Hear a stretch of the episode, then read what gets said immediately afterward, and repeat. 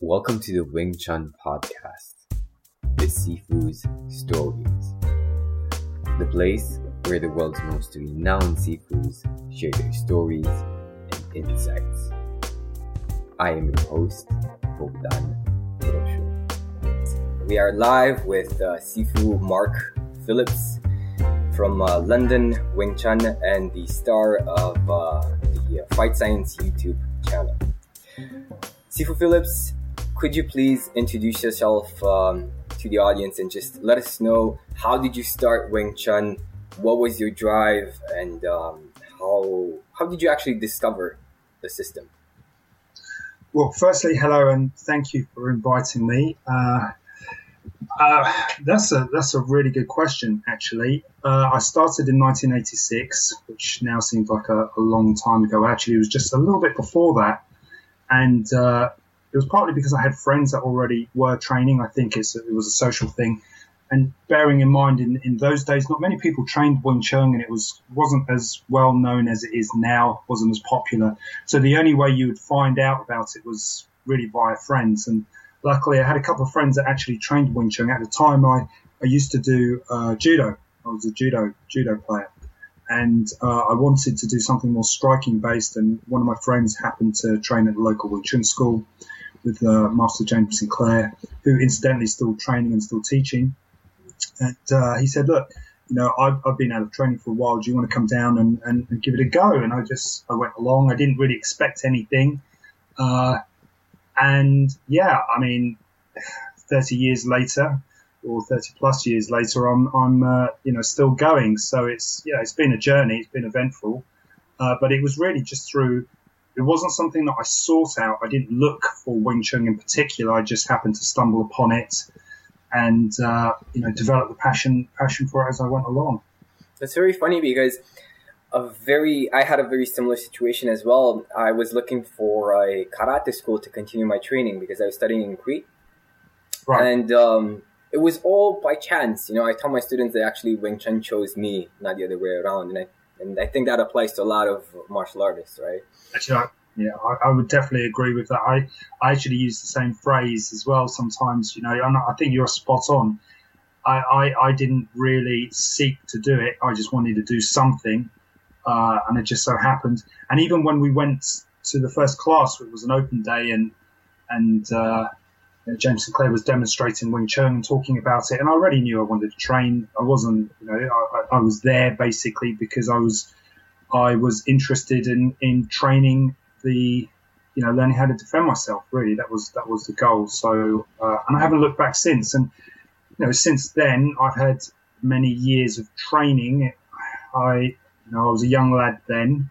Uh, it's been my full time career ever since. I haven't really had any uh, other opportunities, and it's it's been a great experience anyway teaching. So this is this is basically what I've been doing. I've grown up, actually, literally grown up from a teenager into a into a young man into a man, just doing Wing Chun all my life. So uh, I'm I'm lucky. There aren't many people. Most people have to have a daytime job. I've just been doing this. Uh, you know, all day, every day for for decades now. So, you know, it's, yeah, it's, I can feel the gratitude and the uh, the joy in uh, yeah. in your voice. Yeah, definitely. I mean, I'm, I'm I'm very lucky and blessed, really, to be doing something I actually love doing. So uh, yeah, and, and, also the people that I meet along the way, because you really do meet some wonderful people, uh, and I get to spend a lot of time with them, and it's you know, it's it's great to share your knowledge and, and talk to people, and and especially when people share a passion, it's, it's, it's nice to be surrounded by that. And um, what I noticed from from your bio that you also have an extensive fighting experience as well. It's not just that you um, you became a teacher and just started teaching Wing Chun, but you've actually tested it out. Yeah, well, in the eighties, I mean, I'm going to sound really old now, but in the eighties, there was more of an environment. The way that we were trained uh, with our Wing Chun was to to test it, and it wasn't necessarily to test it to go out and start fights or what have you. It was always to challenge what we were being taught uh, and put it into application. And the philosophy was very simple that, you know, we learnt Wing Chun and you should be able to use and apply Wing Chun against any style of martial art, whether it be karate, boxing. I mean, boxing was the, the, the style of the day, if you like, the combat sport of the day. I mean, we didn't have MMA, it didn't exist in those days.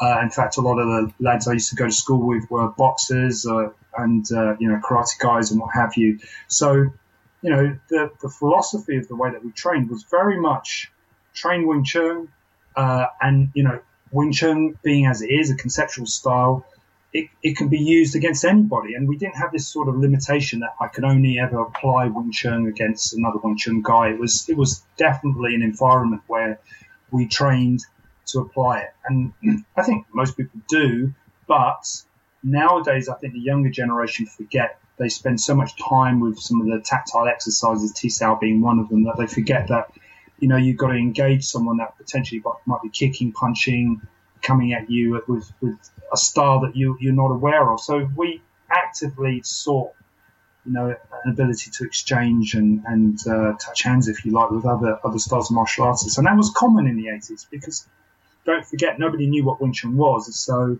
there wasn't any YouTube, uh, there weren't any videos. So if you met someone who did karate, it was great. yeah. had no concept of Wing Chun and what we were trying to do. So uh, yeah, they would always say, "Yeah, let's spar, let's do this, or let's you know let's have a go." And invariably, you know, you you would. So a range of combat experiences. Uh, you know, unfortunately, the environment as as well at the time. We used to have a lot of challenge fights mm-hmm. from other, you know, from other styles, uh, and from other from other schools as well. But what would you say was the most valuable experience or most valuable lesson that you got out of um, out of sparring and out of these uh, challenge matches? To be honest with you, the preparation, not so much the actual matches or the events, it's more the preparation because if, for example, you're preparing for, uh, I don't know, a match and you know it's going to be in you know six weeks or four weeks or what have you, you know, there's a lot of a lot of a lot of preparation that goes behind the scenes. Uh, you know, there's obviously your physical training and there's your fitness training. And nowadays, I think in modern martial arts they call it a fight camp, but in those days we didn't really have a fight camp. We didn't really know what that was. I mean, bearing in mind, uh, you know, we didn't regard ourselves as professionals, but in hindsight, we obviously quite clearly were because we were training. You know, we were training every day. My my actual regime was I trained six days a week, on average six hours a day.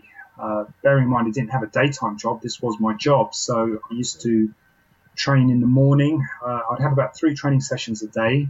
Uh, typically in the morning, we'd train for uh, for a couple of hours. I'd either do some Chi Sau, some sparring, uh, and then in the afternoon, we'd usually do a PT physical training session, go to the gym, then go to for a run, uh, and then in the afternoons, late afternoons, typically uh, what I'd either do is do some form work or some shadow boxing because I'd be on my own at that stage, mm-hmm.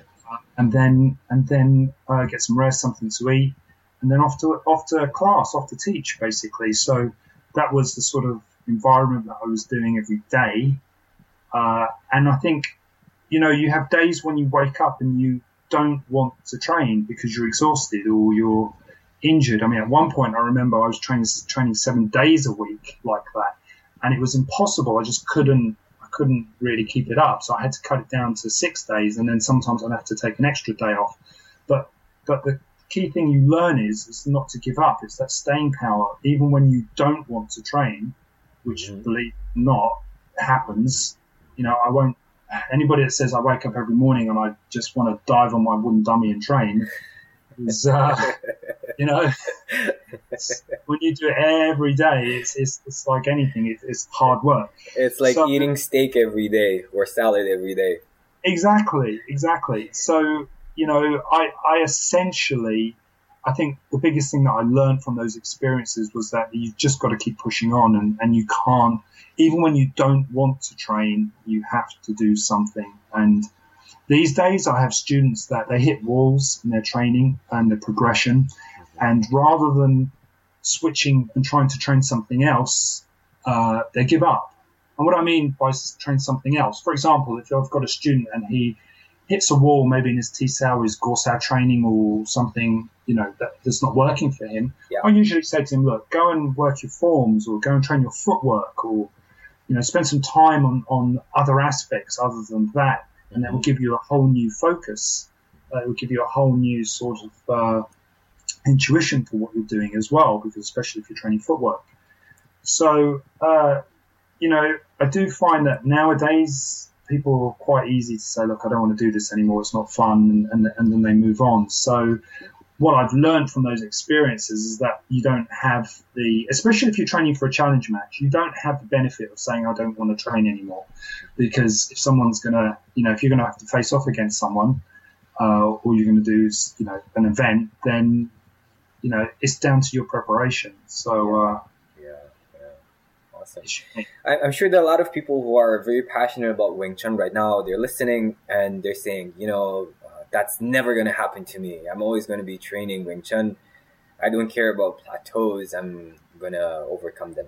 How do you actually, when you do hit those um, those obstacles, how do you surpass that and keep going and keep improving? I think rest is also. Someone said to me recently that uh, rest is an important part of training. Taking time out is an important part of training, and bearing in mind I'm very old school in the sense that if I have an injury, I will train, mm-hmm. which is the worst thing ever to do. You, you should really rest. So anybody who's yeah. listening to my words, please don't follow my example. Make sure you rest. But the point, the point being is that it was told to me in that context that you know a rest is as good as your training, and it's very true because what happens is you training isn't just physical; it's, it's also uh, mental as well. No, it's psychological because you absorb information and it takes a while for that information to, to sink in. Yeah, yeah. And we would call it digest the information. Exactly, and that takes a period of time to be able to do that. I mean, one of the things, if you're left alone for a long time, you're left with your own thoughts and you start to think about what you do. So when I hit those, or you know, plateaus, or when my students hit those plateaus, I mean, I'm used to me personally. After 30 years of training, I'm, I'm pretty used to those plateaus, and I, I understand the process. Mm-hmm. Uh, but it's not; they're never really plateaus. They're steps. Yes. Basically, you shoot up, and then you'll level off, mm-hmm. and then you'll mm-hmm. shoot up, and then you'll level off, and that goes over a period of, of time. So people think they're a plateau, but they're not. And the biggest problem I, I find is that students tend to compare themselves to other people. Yeah. So they think it's a plateau because they're looking at other people and saying, well, this guy's doing this or this guy's better than me. Uh, and that's the worst thing you can ever do because it's your own personal development. Absolutely. Absolutely. Um, there was a saying, I think it was somewhere along the lines of a rock that you step on to raise yourself or that you stumble upon is still a rock. It depends on you what you uh, what you call it. Right? Yeah, absolutely. So, um, what is um, what is Wing Chun t- to you, and what keeps you going today? Now that's a good question. This is the thing. I get this. I get this question quite a bit, and you know, fundamentally, it's like breathing to me because it is really just my it's been such an integral part of my life that I don't know any different. Uh, so I don't have to pretend to do Wing Chun in, in that sense. It's because I train, uh, and it is it is essentially what I do. So it, is like breathing. It, it sounds really odd to say that, but I don't know any different. And I think if I couldn't train anymore, I would be a completely different person. You know personality wise, uh, you know, I wouldn't be the same person anymore because it is it's very integral to me and, and, and my personality and, and, the way I think and the way I do things. Uh, and it's not just you know, it's part of being the process of a martial artist, but obviously I teach Wing Chun, so that's that's really you know, part and parcel of that. Hmm. That's interesting. I, I, tell my students all the time. In the beginning, you um, um, you learn Wing Chun, then later you do Wing Chun, and then you become Wing Chun, or Wing Chun becomes you. So yeah, it's one very true. Cool. What is um? Let me ask you, what is your favorite Wing Chun related story, and uh, could you share it with us? Okay, well, Wing Chun related. I mean, there's lots of stories within the community, but you know, on personal experience, I think uh, having to think about it, my favorite one really is visiting different schools and doing you know, demonstrations. We used to have a, a, a demo team in, in, the late 80s, and we used to travel around the country in the UK doing demos. And uh, you know, it was it was always interesting to, to watch people's reactions to what we did because bearing in mind in, in the late 80s and early 90s, not many people knew what Wing Chun was. There, there wasn't the films to the, the famous trilogy uh, that didn't exist. So therefore, when you would turn up at a sports centre, a town hall, or even a public event, and you were doing Wing Chun, people would were, were amazed by it. And almost certainly, you know, seeing short distance power and punching candles and definitely blindfold training is, is probably the, the thing that fascinates people the most.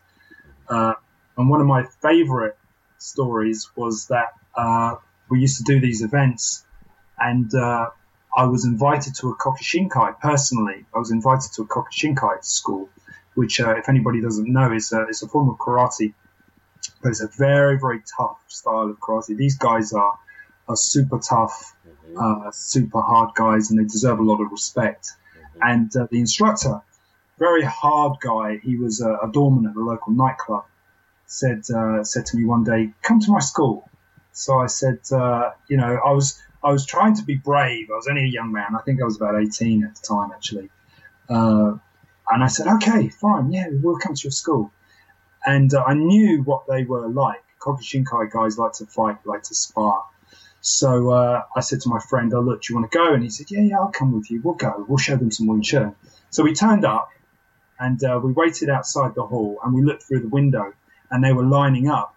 And I'm not joking. I'm six foot two, but these guys they must have started at six foot two and gone up to six foot six, and they were two times wider than I was. And these guys, you know, they're very, very disciplined, so disciplined that yeah, they. Uh, yeah you know, they don't flinch. And, and Kyokushinkai guys, if anybody knows anything about them, they punch. They, they have a fighting format where they punch full full pelt in the middle of the chest, the sternum, and they also kick quite hard as well. So uh, we turned up. We waited outside and we just thought, what have we walked? You know, what have we let ourselves in for here? And being young men as we are, and quite proud of doing Wing Chun, we thought, right, okay, we're going to go in there and show them some Wing Chun you know, secretly thinking, oh dear, what have we, you know, what, what, what's happened? But the brilliant thing was we went in and we trained and, and, you know, they were nice guys, but the story, the moral of the story was that we ended up showing them, uh, to get us out of anything, we ended up showing them some blindfold, uh, Chi Sau training.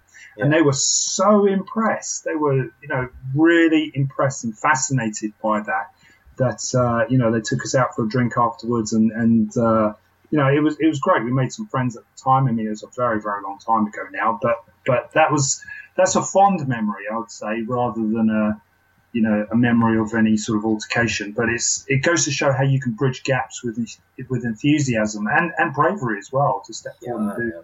That's very interesting because I think a lot of people have that kind of feeling when uh, maybe they're visiting other Wing Chun schools, right? Yeah. And they're thinking, you know, what's going to happen? Are they going to if I'm, you know, if I hold back, what's going to happen? Are they going to punch me? Should I punch them or something like that? And then, yes. because you, are stepping in that situation with a bit of fear, you don't know how you're going to be treated or how you're going to be welcome, which which actually leads to one of my next questions. What do you think that we can do as a community so that we can more easily learn from each other and work together? I think definitely share information. Uh, there is a problem within the Wing Chun community of a lack of sharing information, which I find quite sad. Yeah. Uh, I mean, you've seen you've seen our work on YouTube, and we're very open with what we yes. say. Yes. And quite often people will comment and, and ask me, why do you give so much information away? Well, why not? Why not share what we do? Yeah. It's for, you know, it's for the benefit of everybody. Uh, what, what, what is the problem. And if you look at other communities, for example, the Brazilian Jiu Jitsu community, they are very often sharing information, uh, reinventing what they already know, testing it, mm-hmm. and then publishing their results on YouTube and other platforms as well, and saying, "Hey, look, you know, we we we've modified this slightly, we've done this, and had this success," and they're continuing to develop and develop and develop. And I find you know, at the moment in Wing Chun, we have a mindset that, that, uh, we should only be staring back at the past and not at the future, which basically means that what someone, what uh, a Wing Chun practitioner would have been doing, if you like, our forefathers would have been doing 100, 200 years ago, we should be doing now. Mm. But that doesn't necessarily, you know, I'm, I have a scientific mind. Uh, I'm critically thinking trained. I'm trained to be a, a, critical thinker. And one of the things I will say is that uh, you have to move forward, and times have changed. And I think for us to look back and say this is how we used to do things 100 years ago is going to apply now is, is, is short sighted. So I think moving forward, it would be good to exchange information in a much more open way, yes. much less guarded by lineage and approach. I think you know the days of that have actually gone. I could understand it in the past uh, before so. the yeah, and, and almost certainly before uh, before the age of the internet. But now that we have YouTube, if you want to find information, you you know it's very easy to find it. Yep. So. Uh, as a as a side note, guys, um, please go ahead right after you we finish this podcast. Go ahead and check out Sifu Mark's uh, YouTube channel. You're gonna find a lot, a lot of very uh, simple, easy to use information. I was very impressed with uh, with what they're doing. So uh, the channel is called Fight Science, and um, yeah, you know, regarding what you said, sharing information is very, very important. What we do here in Bucharest, we basically combine the um, uh, concepts in Wing Chun with personal development. So people, you know, they also improve their lives, not just not just self defense, but basically improve themselves a lot easier. And what we talk about a lot is approach things from an abundance perspective, not from a scarcity perspective. So when you're doing that, of course, you're going to want to share more of what you know and what you have because you're going to get a lot more of that. So I think, yeah, and I, actually I wanted to ask you because I know you're training in Brazilian Jiu Jitsu as well, right? Yes, yes. How how did that help your Wing Chun, and how did you decide to get out of that? Um, or maybe you were training as well Judo before, right? Um, how did you decide to get into Brazilian Jiu Jitsu as well? Right, this is a really interesting story. Well, funny enough, I yes, I was training judo as a young lad, uh, and what happened was we were in the early, I think it was 2003. We were teaching uh, in Los Angeles, and uh, we were visiting lots of MMA schools and Brazilian jiu-jitsu places. And uh, I always always had the opinion that you know I had a good grounding in, in groundwork, and I must admit I was one of the one of the uh, people that say, "Yeah, I, am fine. I can, you know, you've got to get me to the ground," and and uh, you know, I was very very staunch. You've got to think this is my career. This is what I do. I don't know anything other than Wing Chun.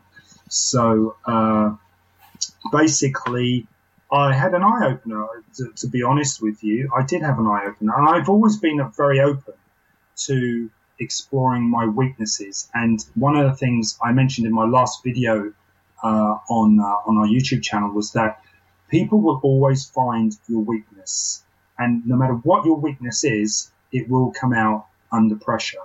And if you know, and in the context of self defense uh, and defending yourself, if your weakness is being able to fight on the ground, then then you know you're going to be unlucky enough and and more than likely going to end up on the ground.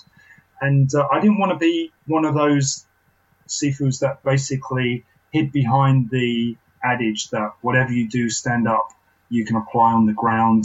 Uh, you know, Wing Chun's complete all-rounded style of ground fighting, and I know there are styles, uh, communities within Wing Chun that have a groundwork aspect to what they do, but you know, Brazilian Jiu Jitsu specializes in grappling. That's generally what they do. So they put the same amount of time and effort that we put into stand up into the ground and, and vice versa.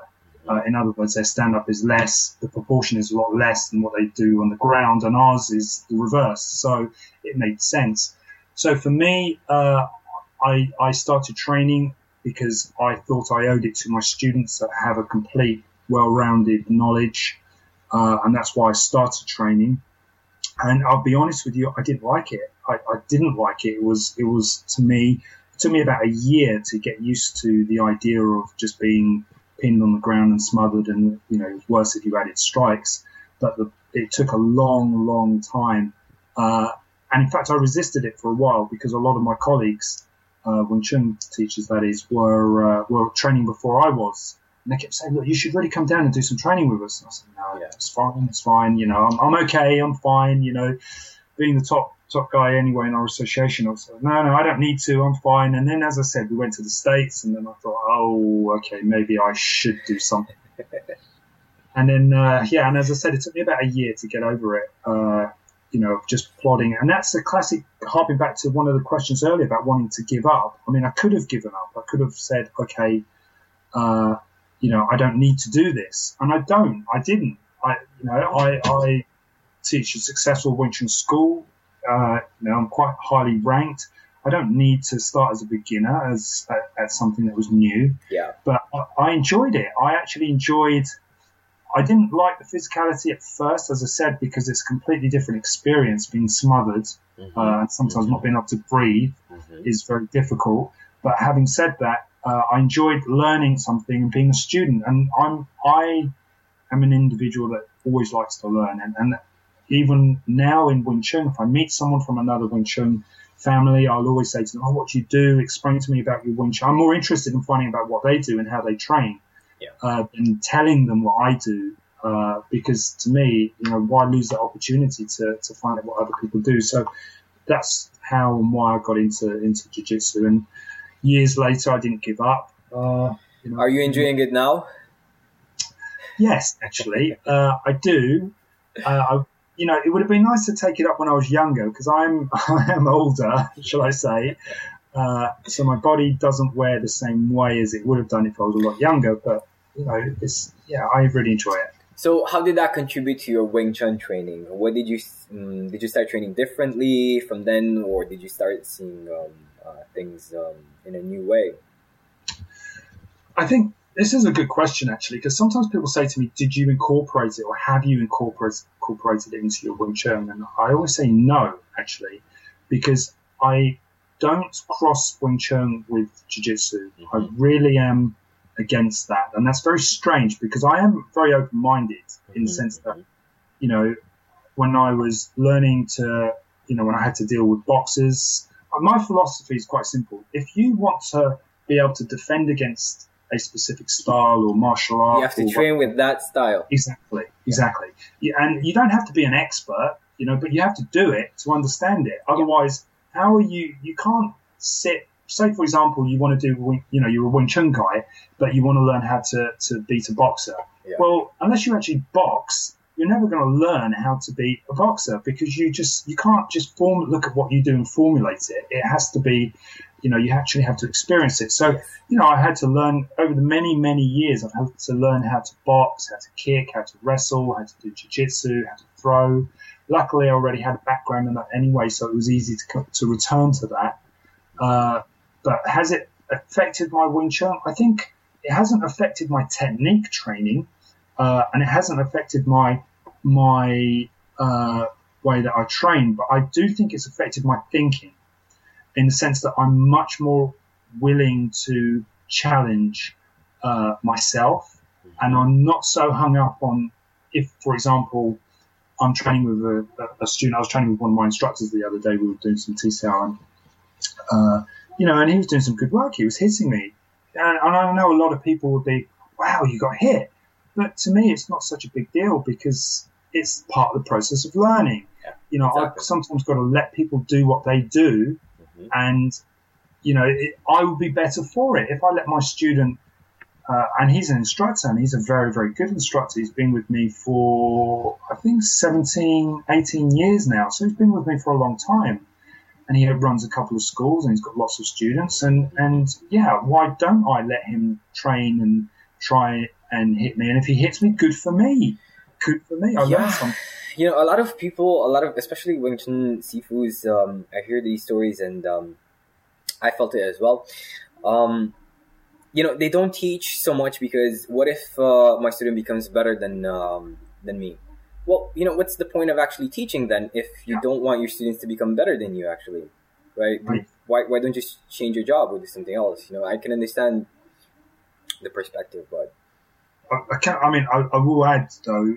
Uh, one of the things I do say a lot to people is that I'm only as good as my students, Mm. and if my students aren't very good, I'm not doing my job. My job, like anybody else who has a job, uh, is to to do the best I can at whatever I'm doing, and the best I can, in my sense, is to produce good students. Mm. And I expect my students to be better than me, and I tell them that all the time.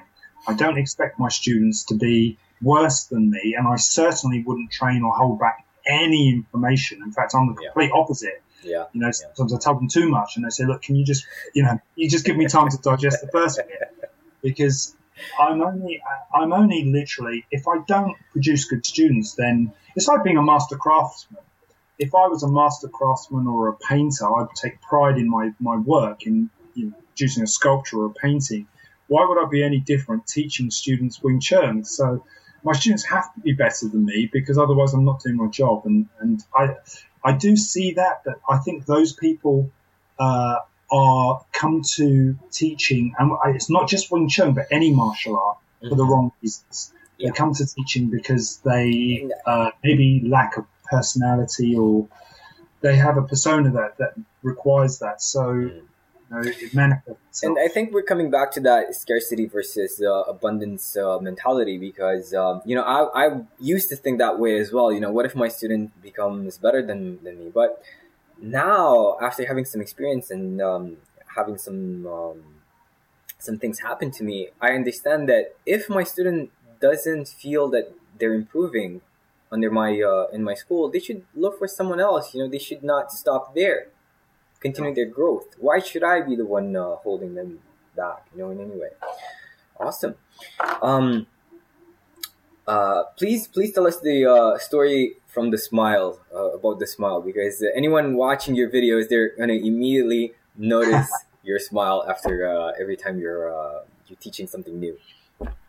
the smile is quite natural. Is I get a lot of questions and people asking me, "Oh, is that a fake smile? Why do you smile?" But actually, I smile all the time. And uh, there's actually a video of me sparring in 1991. There's quite a few videos actually in, on our channel, and you'll see me smiling all the way through that. I'm just a natural smiley person. I'll be honest with you because I don't believe it comes back to this persona of being a teacher Yeah. my job is to teach and educate people to help them to be a, a Sifu isn't someone that dominates you. That's why I don't like the phrase master. Mhm, I- mhm. I don't regard myself as a master, and I'm not a master over another person. What I am is a mentor. I'm a friend, a mentor, and someone and a role model that's gonna that's gonna help a young student, you know, develop not just in in the Wing Chun community and martial arts sense, but also as a person, as an individual, to be a good person in society. So, you know, part of that process is being being natural, being approachable, and not being taking yourself too seriously. Yeah.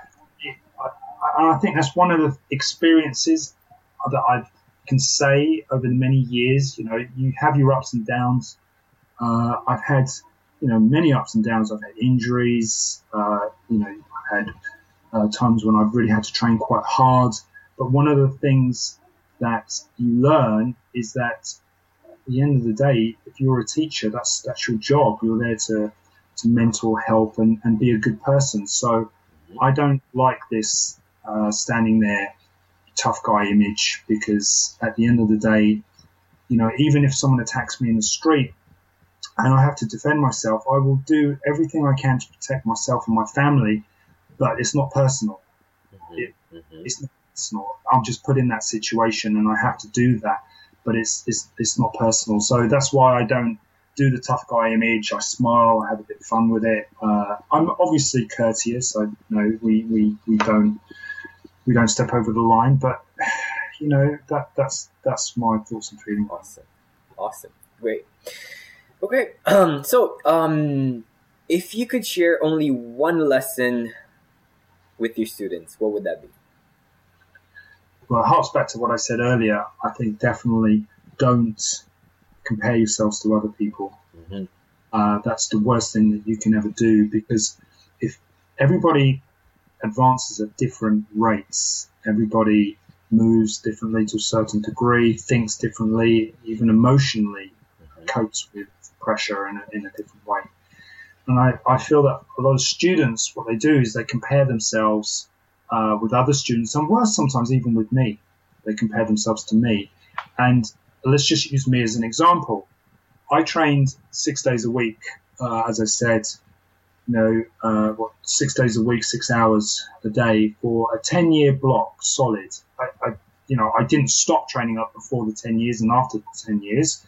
I continued training, but that's when I, you know, put the bulk of my work in, if you like.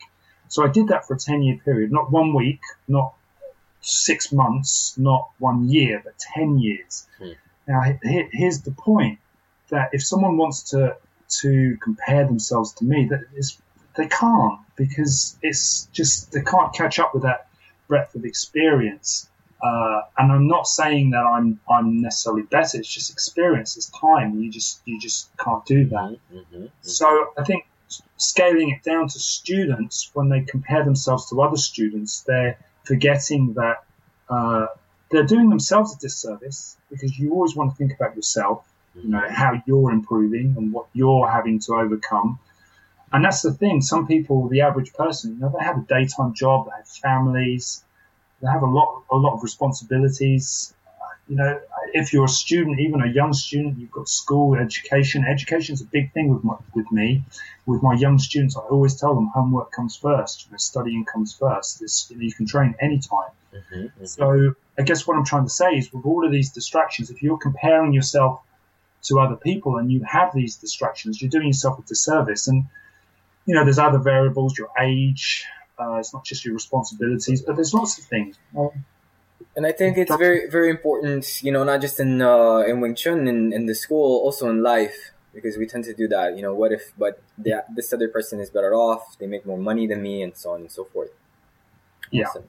So we have a bonus question from uh, one of our subscribers, and um, this one comes from Adrian, and he's asking, uh, seeing that I find myself with restricted time to get to class due to the nature of my work, my question is, what are some great routines that you can do at home without a wooden dummy or partner to train with, besides doing the form and uh, shifts and stepping?